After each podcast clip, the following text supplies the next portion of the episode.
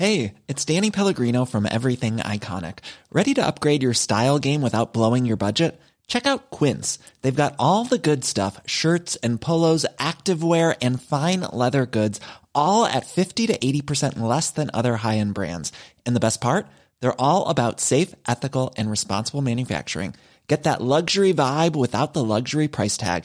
Hit up quince.com slash upgrade for free shipping and 365 day returns on your next order. That's quince.com slash upgrade.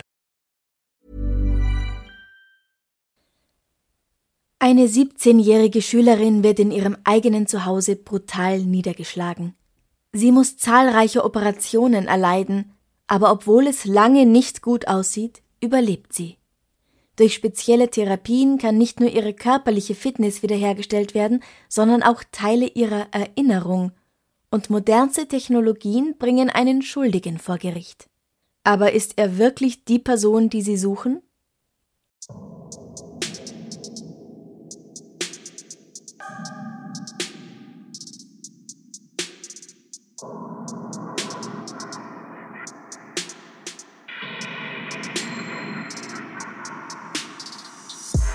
Servus, grüß euch, herzlich willkommen bei Darf's ein bisschen Mord sein, dein Podcast zum Thema wahre Verbrechen. Mein Name ist Franziska Singer und ich hoffe, ihr seid alle wunderbar und ich hoffe, ihr seid alle gut ins Jahr 2023 rübergekommen und habt auch die letzte Doppelfolge genossen, die ja im Dezember und Januar rausgekommen ist vom FM4 Podcast Festival, die Aufnahme von der Live-Show, wo dann mein Vater am Ende ein kleines Ständchen gespielt hat, das er 1968 beim Begräbnis von einem Gangsterboss gespielt hat. Also wenn ihr das noch nicht gehört habt, dann hört mal rein. Heute reisen wir mal wieder in die USA. Am 11. September 2008 fährt Britney nach der Schule nach Hause. Sie ist mit ihrer Mutter zum Mittagessen verabredet. Es ist ein angenehmer Tag in Albuquerque, New Mexico mit circa 22 Grad. Auch Britneys Mutter Diane Marcel freut sich schon auf die gemeinsame Zeit mit ihrer Tochter. Doch als sie die Tür zu ihrem Haus öffnet, macht sie eine Entdeckung, die das Leben ihrer Familie für immer verändern wird. Britney liegt auf dem Boden. Sie ist blutüberströmt. Ihre Handtasche und Schuhe sowie CDs und DVDs, die sie aus der Bücherei ausgeliehen hatte, liegen um sie verstreut. Der Angreifer steht nur wenige Meter von Diane entfernt. Er hält eine Schaufel, mit der er Britney niedergeschlagen haben muss, in der Hand und steht über dem regungslosen Mädchen. Als er Diane sieht, spricht er mit ihr. Er bedroht sie, kommt immer näher. In der Küche greift er nach einem großen Messer. Aber lassen wir Diane selbst erzählen. Er hat mich angesehen. Er hat sich umgedreht und er hatte die Schaufel noch in der Hand. Der Kerl ist in die Küche gegangen und hat mich angeschaut, während er nach dem größten Fleischermesser gegriffen hat, das in dem Messerblock auf dem Küchentresen stand. Und er hat gesagt, du bist die Nächste. Diane macht auf dem Absatz kehrt und rennt kreischend nach draußen. Weg, einfach weg von der Gefahr. Jemand kommt ihr zu Hilfe, aber der Mann ist nicht mehr im Haus. Er hat den Weg durch eins der Wohnzimmerfenster genommen. Britney wird sofort ins Spital gebracht. Sie kämpft ums Überleben. Diane bleibt mit Polizisten am Tatort zurück, ihrem eigenen Haus. Sie beschreibt den Mann als relativ jung, wahrscheinlich um die 20. Durchschnittlich groß. Eine Igelfrisur in blond oder braun. Nicht durchtrainiert, aber halbwegs fit. Weiß oder eventuell ein heller Latino. Also ein absolut durchschnittlicher Mensch. 2008 hätte diese Beschreibung auf fast alle meiner männlichen Bekannten gepasst. Das heißt, leider hilft das jetzt erstmal nicht gerade viel. Während Diane noch ihre Aussage macht, wird ihre Tochter im Krankenhaus schon untersucht. Sie hat mehrere Platzwunden am ganzen Kopf, auch im Gesicht mehrere Schädelbrüche sowie einen gebrochenen Arm und ein gebrochenes Handgelenk. Aber das ist noch nicht alles. Das Mädchen schwebt in Lebensgefahr. Die Ärzte haben wenig Hoffnung, dass sie überlebt. Britneys Gehirn zeigt kaum Aktivität, es gibt keine Pupillenreaktion, einer ihrer Gehörgänge ist zerstört und der Sehnerv schwer beschädigt. Ein Teil ihres Gehirns muss aufgrund der schweren Verletzungen entfernt werden. Zu allem Überfluss bekommt sie dann auch noch eine Gehirnhautentzündung. Die Prognose ist gar nicht gut. Wenn Britney je wieder aus dem Kummer aufwacht, wird sie nicht mehr dieselbe sein wie zuvor. Und das ist wenn sie überhaupt aufwacht. Aus Angst vor dem Angreifer wird sie im Krankenhaus unter einem Pseudonym behandelt. Ihre Familie hat nämlich große Angst, dass er wiederkommen könnte, um zu beenden, was er angefangen hat.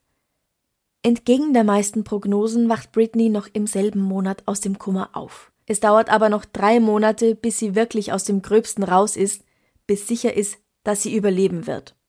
Ihre Familie verbringt sehr viel Zeit an ihrer Seite. Britney ist natürlich extrem geschwächt und kennt sich erstmal gar nicht aus. Sie muss fast alles neu lernen, lesen und schreiben, wie man geht und sogar wie man schluckt. Zum Glück gibt es für alles Spezialisten. Ihre Mutter Diane erinnert sich, wir haben mit ihr gesprochen und sie hat geblinzelt und gelächelt, aber wir wussten, dass sie viele Lähmungen hat. Sämtliche Spiegel in ihrem Zimmer werden verdeckt. Niemand will, dass Britney bei ihrem eigenen Anblick verzweifelt. Und das ist gut so, denn Jahre später sieht sie Bilder von damals, von 2008, und sagt, sie kann nicht glauben, dass das sie sein soll auf diesen Fotos. Sie erkennt sich selbst einfach nicht in diesem zerstörten Menschen. Albuquerque Police Detective Jason Morales sagt, dass ihn dieser Überfall in seiner Brutalität ehrlich schockiert. Immerhin hat der Unbekannte die blutige Schaufel zurückgelassen, ein Messer und eine Rolle Klebeband. Da zusätzlich nichts im Haus fehlt, keine Schränke oder Schubladen durchwühlt wurden, geht er davon aus, dass es für diesen Angriff ein persönliches Motiv gibt und es nicht einfach ein schiefgegangener Raub war. Neben dem vom Unbekannten mitgebrachten Gegenständen gibt es noch einen Hinweis, der sich als sehr wichtig erweisen wird. Er hatte es so eilig davonzukommen, als der Jan schreiend auf die Straße gerannt war, dass er durch ein Wohnzimmerfenster geflüchtet ist. Aber das war nicht offen. Dieses Fenster ist geschlossen gewesen. Er ist also einfach durch die Scheibe durchgesprungen. Und dabei hat er sich ein kleines bisschen geschnitten und einen Tropfen Blut zurückgelassen. Und ihr wisst, was das bedeutet? DNA. Detective Morales lädt das DNA-Profil in die CODIS-Datenbank des FBI hoch, in der sich rund 10 Millionen anderer DNA-Profile von straffällig gewordenen Personen zum Vergleich finden. Aber er hat kein Glück. Es gibt kein Match. Nun macht er sich daran, Britneys Leben in den letzten Monaten vor dem Angriff ganz genau zu durchleuchten. Er ist sicher, dass der brutale Angriff von jemandem stammt, der das Mädchen oder jemanden aus ihrer Familie persönlich kennt dass es da eine Verbindung geben muss. Also stöbert er in Britneys Leben herum, überprüft Freunde und Bekannte, einen Jungen, den sie öfter getroffen hatte, und Personen, die mit ihr zu tun gehabt hatten, als sie in der Cottonwood Mall Sonnenbrillen verkauft hat. Auch Diane fällt es schwer, nach dieser Attacke auf ihre Tochter wieder Vertrauen zu fassen. Sie sagt, jeder war auf meinem Radar, ganz egal, ob es ein Freund war, Ganz egal, ob es ein Freund von einem Freund war, ein Nachbar, ein Kollege. Ich wollte wissen, wer es war, und ich konnte niemandem trauen. Da es keinen Verdächtigen gibt, sind quasi alle verdächtig. Könnte es aber statt auf Britney jemand eigentlich auf ihren Bruder oder eine ihrer fünf Schwestern abgesehen haben? Oder auf Diane selbst? Ich habe meinen Mann aufgrund von häuslicher Gewalt verlassen. Mein Ex, er war eine verbitterte Person nach der Scheidung, und eine meiner Töchter hat gesagt, denkst du, dass Papa das getan haben könnte? Vielleicht hat er mal jemanden angeheuert, weil er mich nicht mehr leiden konnte, und der hat die falsche Person erwischt. Die Detectives sprechen natürlich auch mit diesem Ex und können ihn als Verdächtigen ausschließen. Nach fünf Monaten im Krankenhaus wird Britney entlassen.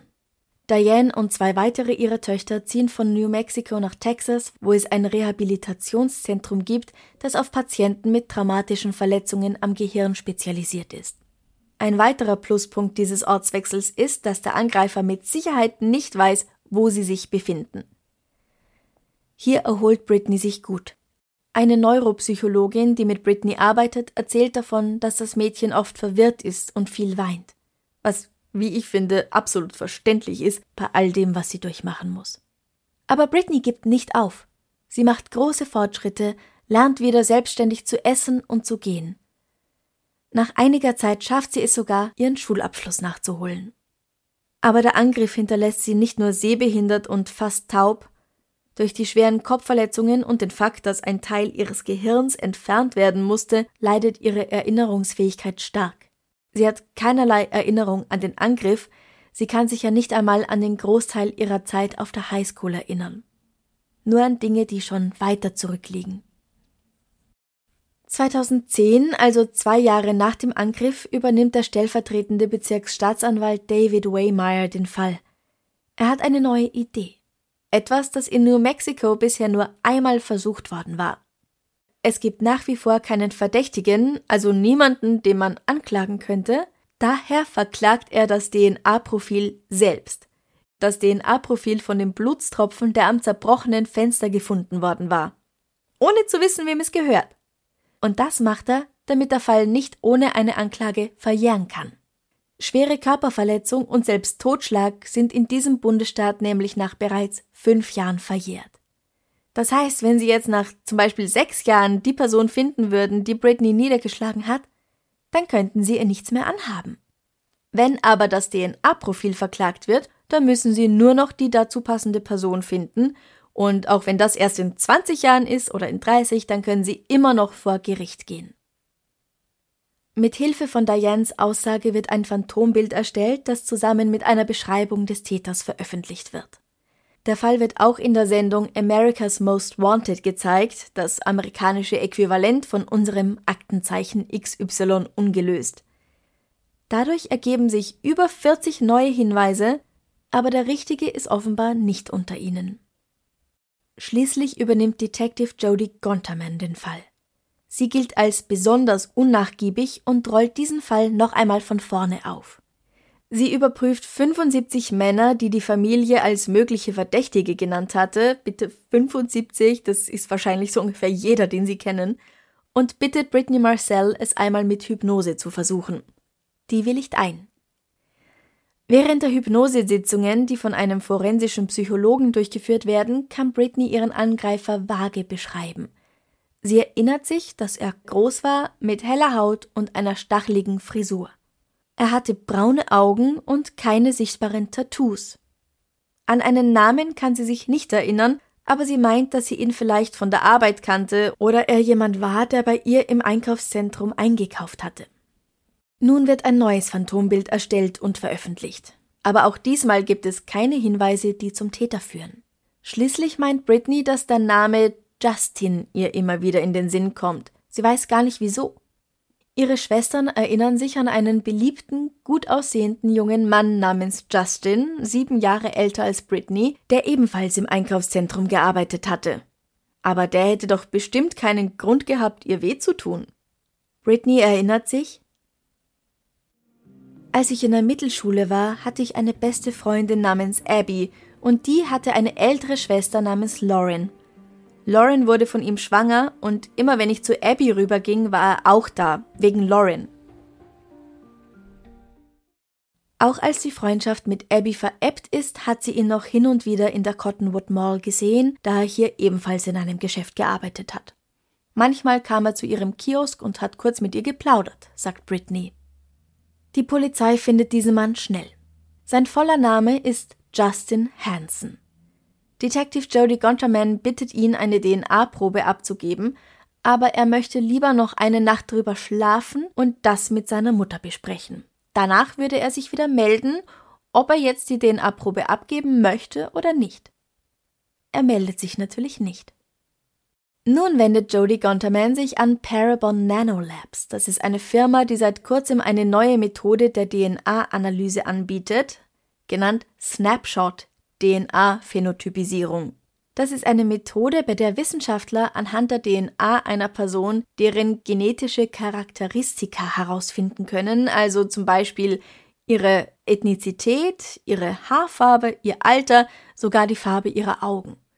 Schließlich stellen sie daraus ein Bild her, so ein computergeneriertes Bild, quasi wie ein Foto, wie sie anhand all dieser Faktoren denken, dass diese Person aussieht. Gronterman möchte dieser neuen Methode eine Chance geben. Und im Herbst 2016 hat sie das Ergebnis vor sich. Der Mann auf dem Bild gleicht ihrem neuen Verdächtigen Justin Hanson fast bis aufs Haar. Das Profil zeigt sogar, dass der Gesuchte mit großer Wahrscheinlichkeit hellbraune oder grüne Augen hat. Justins Augen sind grün. Ich werde den Vergleich zwischen diesen beiden Bildern auf Social Media stellen, also diesem computergenerierten Bild und Justins Foto. Ich bin gespannt, was ihr dazu sagt, aber ich finde, wenn man sich die beiden nebeneinander ansieht, dann sieht man schon, dass sie sich sehr ähnlich sehen. Unfassbar ähnlich. Es ist ein bisschen so, wie wenn er in einem Spiel, in einem Computerspiel wie Skyrim oder sowas, versucht hätte, sich selbst nachzubauen. Justin Hansen erhält nun erneut Besuch von Jodie und ihrem Kollegen. Er sagt, dass er Britney zwar gekannt habe, aber sie sich nie länger unterhalten haben oder Zeit miteinander verbracht haben. Seine Angaben über den Grad ihrer Vertrautheit schwanken allerdings während des Gesprächs, was ihn nicht besonders gut aussehen lässt. Außerdem wissen die Ermittler bereits, dass es Augenzeugen gibt, die sich ganz genau erinnern, dass er mehrmals stundenlang mit Britney im Einkaufszentrum abgehangen ist. Er bestreitet das. Seine Telefonnummer befindet sich auch auf Britneys Handy. Okay, das ist wirklich nicht seine Schuld. Sie hat sie eingespeichert, aber es weist doch auf einen gewissen Grad an Vertrautheit hin. Von jemandem, der einem komplett fremd ist oder wo man vielleicht nur mal Hallo sagt, hat man wahrscheinlich eher nicht die Telefonnummer in seinem Handy eingespeichert. It's that time of the year. Your vacation is coming up.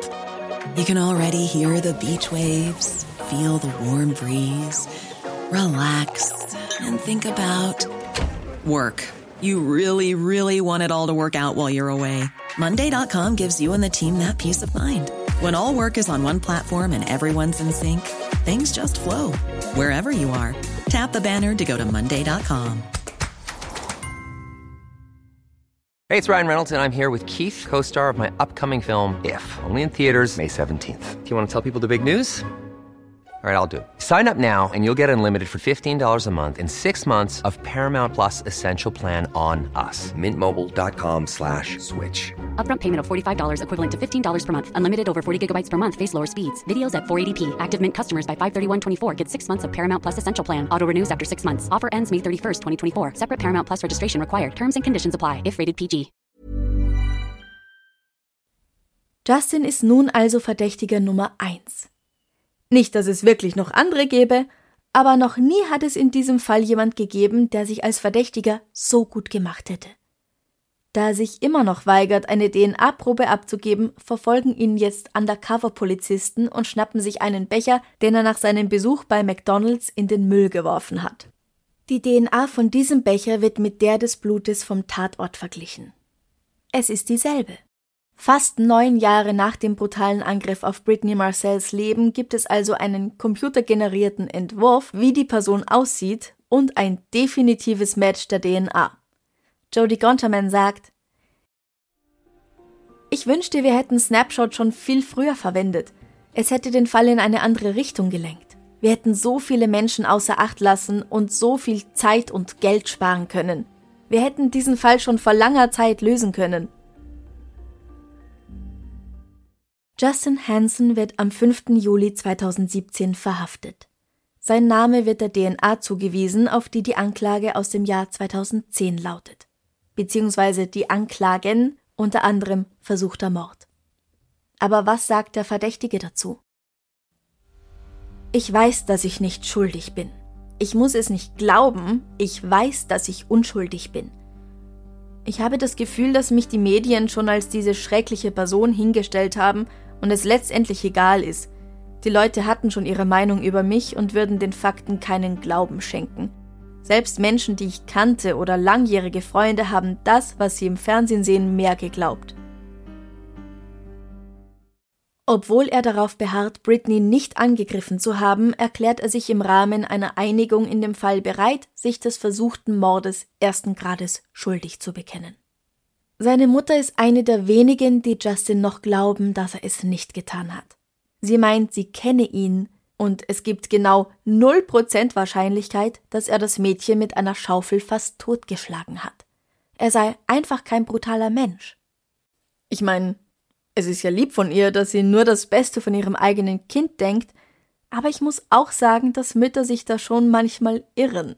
Also nur weil er ihr sagt, dass er es nicht war und sie meint, dass er sie nie anlügen würde, heißt das nicht, dass es stimmt. Aber okay. Detective Jodie Gonterman findet auch etwas über Justin heraus, das ihn in einem weniger guten Licht erscheinen lässt, als Mama das gern hätte. So viel zu, er hat ja nie jemandem was getan. Sie sagt nämlich, dass er einmal verdächtigt worden war, seine Freundin vergewaltigt zu haben. Da das Mädchen oder die junge Frau zu dem Zeitpunkt selbst betrunken gewesen war und vermutlich große Angst hatte, weil Opfer von Vergewaltigungen sich leider in den meisten Fällen selbst schuldig und sogar schmutzig fühlen, hatte sie die Anzeige zurückgezogen und ist danach sogar noch weiter mit ihm ausgegangen. Justin verneint, dass er jemals sie oder irgendjemand anderen vergewaltigt hat. Aber ich meine, so eine Anzeige macht man doch nicht einfach so, aus Jux und Tollerei. Da ist schon etwas vorgefallen zwischen den beiden, da bin ich mir sicher. Nur hat sie wahrscheinlich dem psychischen und eventuell auch sozialen Druck nicht standhalten können und die Anzeige eben zurückgezogen. Das heißt nicht, dass nichts passiert ist. Diese mögliche Vergewaltigung Jahre zuvor hin oder her und die Liebe einer Mutter zu ihrem Sohn hin oder her. Doreen Shoemaker hat noch andere Argumente, weshalb sie nicht glauben kann, dass ihr Sohn der Täter ist. Britneys Mutter Diane Marcel kann nämlich Justins Foto nicht als das des Täters identifizieren, als ihr mehrere Bilder vorgelegt werden. Doreen meint, sie müsse sich doch an das Gesicht erinnern können als Mutter. Außerdem habe Justin eindeutig grüne Augen und Tattoos, die man sehen kann, wenn er ein kurzärmeliges Shirt trägt. Sie hätten allerdings behauptet, dass der Täter braune Augen hatte und keine Tattoos. Diane entgegnet, dass sie in dieser angsterfüllten Situation dem Mann gar nicht so genau ins Gesicht gesehen hat. Sie habe geschaut, was er tut, was er vorhat, ihr anzutun und sei dann davongestürmt. Und ganz ehrlich, das glaube ich auch. In der Bewegung fallen Tattoos außerdem oft nicht auf. Schon gar nicht, wenn man gerade mit etwas anderem beschäftigt ist, wie zum Beispiel in Britneys Fall niedergeschlagen zu werden oder in Dianes Fall zu fliehen. Ich glaube, da nimmt man eher so gröbere Sachen wahr, wie eben Statur und vielleicht Haarfarbe oder irgendein besonders markantes Merkmal. Und ich weiß nicht, wie es euch geht, aber ich weiß jetzt nicht die Augenfarbe von jedem einzelnen meiner Freunde. Und das, obwohl ich schon seit Jahren mit ihnen befreundet bin und viele, viele Stunden mit ihnen verbracht habe. Was das Blut am Tatort angeht, meint Doreen nur, dass sie sich nicht vorstellen könne, wie das dorthin gelangt sei. Sie wünscht sich, dass die übrigen Beweismittel erneut nach Spuren untersucht werden sollten, weil sie sicher ist, dass die zur Freisprechung ihres Sohnes führen würden. Das kann allerdings nie geschehen, denn, und das ist schon wirklich ein Hammer, als der Detective, der als erster mit dem Fall betraut worden war, 2015 in Ruhestand ging, hat ein Schreibfehler dafür gesorgt, dass fast alle Beweismittel in diesem Fall vernichtet wurden. Wie kann denn so etwas geschehen? Das war eineinhalb Jahre, bevor überhaupt irgendjemand unter den Ermittlern je von Justin Hansen gehört hatte. Die Schaufel, die Türen, Fenster und das Messer, auch das Klebeband, alles war auf Fingerabdrücke untersucht worden. Doch aufgrund dieses Schreibfehlers wurden eben alle Beweismittel, die sie hatten, zerstört. Es gibt keine anderen DNA-Spuren vom Tatort mehr, die man nun mit Justins vergleichen könnte. Und das ist mit der Grund, warum sich die Ermittlungen ganz auf diesen einen Tropfen Blut konzentriert haben. Sie haben sonst einfach nichts mehr. Und wie der an das zerbrochene Fenster gekommen ist, wenn nicht Justin selbst vor Ort war und ihn an diesem Tag dort hinterlassen hat, kann niemand erklären, auch seine eigene Mutter nicht. Justin Hansen wird zu 18 Jahren Haft verurteilt. Im März 2021 bittet er um eine Verkürzung seiner Strafe, die wird gewährt und die Zeit, die er unter Hausarrest bei seiner Familie verbracht hat, denn er ist Vater von drei oder vier Kindern, wird ihm angerechnet. Ein weiteres Gesuch um Reduktion wird im März 2022 abgelehnt. Vermutlich kommt Justin erst 2036 aus dem Gefängnis raus. Brittany Marcel selbst denkt, dass Eifersucht der Grund sein könnte, aus dem Justin sie angegriffen hat. Sie hält es für möglich, dass er ihr schöne Augen gemacht, sie seine Avancen aber abgelehnt hatte. Britney hat in den 14 Jahren seit dem Tag, an dem sich ihr Leben so grundlegend geändert hat, weit über 20 Operationen über sich ergehen lassen müssen, darunter mehrere, um ihre Gesichtszüge wiederherzustellen. Die Verletzungen haben dafür gesorgt, dass sie beinahe taub und sehbehindert ist. Sie musste lernen zu sprechen, zu schlucken, zu essen und zu gehen. Es hat Jahre gedauert, bis die junge Frau so weit war, für sich selbst sorgen zu können. Immer noch hat sie große Schwierigkeiten, zu Menschen Vertrauen zu fassen, vor allem zu Männern. Trotz allem hat Britney es aber geschafft, ihren Schulabschluss zu machen und sogar das College besucht. 2018 sagt sie in einem Interview, dass sie sich besonders für Journalismus interessiert oder auch für Strafrecht. Sie würde gerne anderen Opfern helfen. Ihrer Meinung nach ist Justins Strafmaß nicht genug. Sie sagt, er kriegt nur einen Klaps auf die Finger von 18 Jahren. Er sollte für jede Operation, die ich haben musste, ein Jahr hinter Gittern verbringen und für jede, die ich noch haben werde. Obwohl diese medizinischen Sachen kein absehbares Ende haben, das geht einfach immer weiter. Das ist schon wirklich heftig. Ich bewundere Britney, dass sie trotz allem ihren Lebenswillen nicht verloren hat und immer weitermacht. Das ist schon wirklich, wirklich stark. Aber ich habe noch etwas Wissenschaftliches für euch, und zwar aus der Pressemitteilung der Spurenkommission vom 14. Dezember 2016 über die DNA-Phänotypisierung. Die Spurenkommission, das ist eine gemeinsame Kommission der rechtsmedizinischen und kriminaltechnischen Institute in Deutschland. Und in dieser Pressemitteilung steht sehr viel. Ich lese es euch hier auszugsweise vor. Somit sind diese Einschätzungen niemals geeignet, eine einzelne Person zu identifizieren. Wie die Aussagen eines Zeugen können sie nur dazu dienen, den Kreis möglicher Tatverdächtiger einzugrenzen, um gezielter ermitteln zu können. Im Gegensatz jedoch zu einer Zeugenaussage, deren Zuverlässigkeit oftmals fraglich ist und durch äußere Umstände beeinflusst worden sein kann, beruht die DNA-gestützte Vorhersage auf einer durch statistische Berechnungen belegten Wahrscheinlichkeit für das Vorliegen einer bestimmten Eigenschaft und beinhaltet die Abschätzung des möglichen Fehlers. Damit ist die Belastbarkeit einer Vorhersage und damit ihre Relevanz im konkreten Fall bekannt und kann von den Ermittlern mit der angemessenen Priorität berücksichtigt werden. Auch die Gene, die für Form und Merkmale des Gesichts verantwortlich sind, werden erforscht. Aber das Ziel der Erstellung eines genetischen Phantombildes liegt noch in weiter Ferne.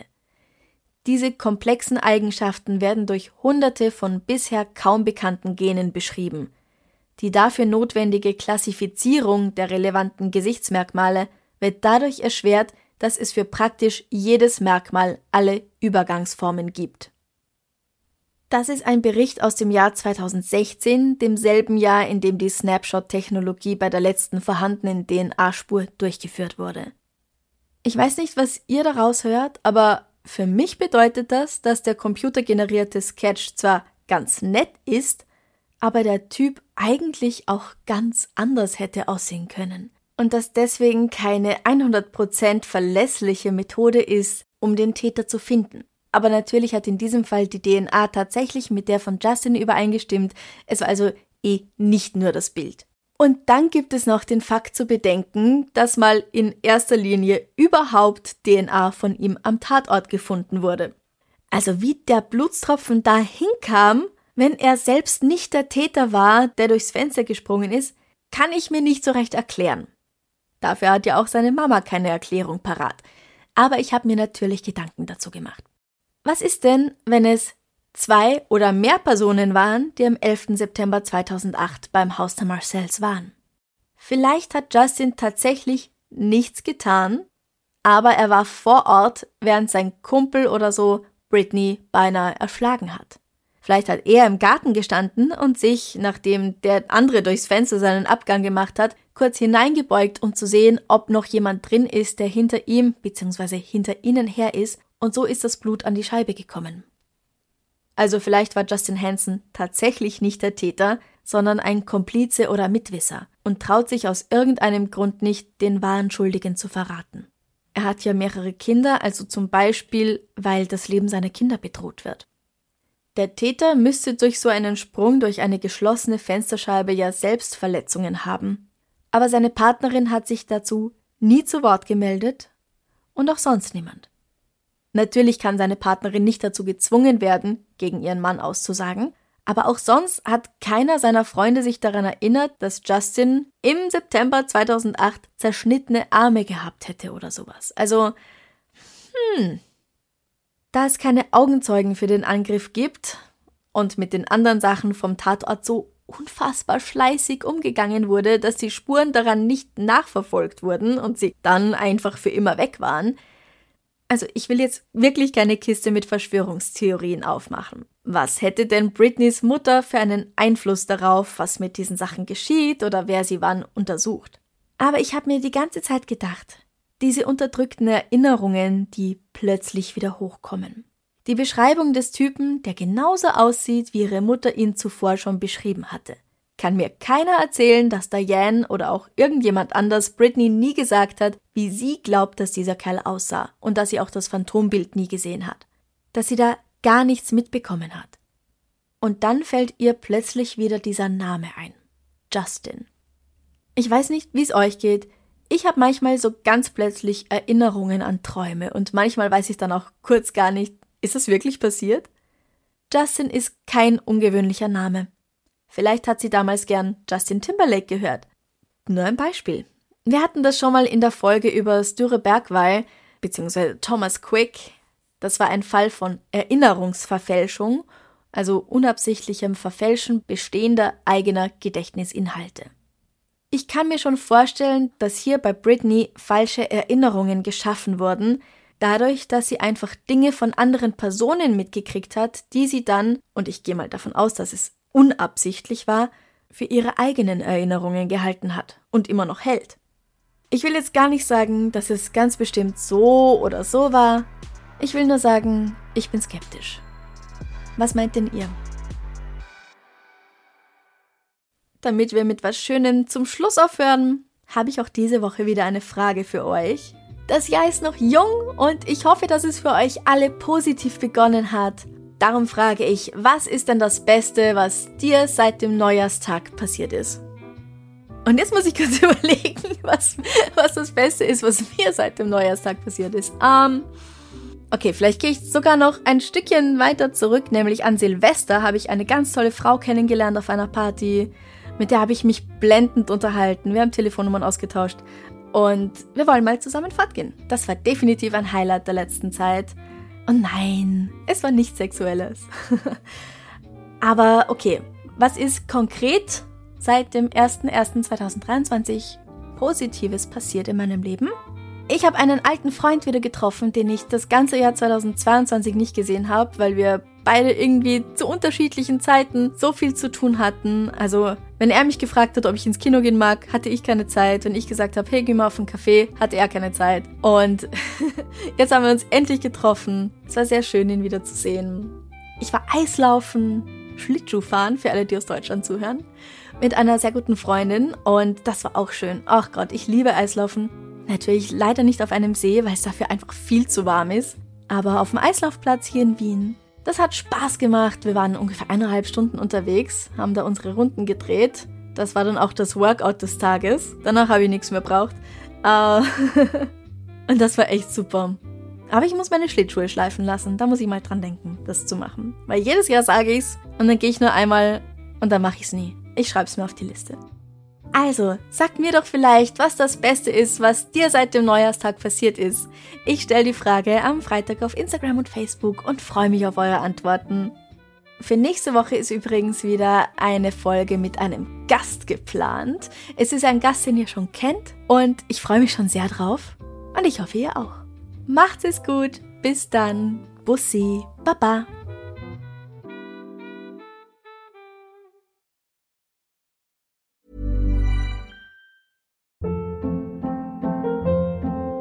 Hold up. What was that? Boring. No flavor. That was as bad as those leftovers you ate all week. Kiki Palmer here, and it's time to say hello to something fresh and guilt-free. Hello Fresh. Jazz up dinner with pecan-crusted chicken or garlic butter shrimp scampi. Now that's music to my mouth. Hello Fresh. Let's get this dinner party started. Discover all the delicious possibilities at hellofresh.com.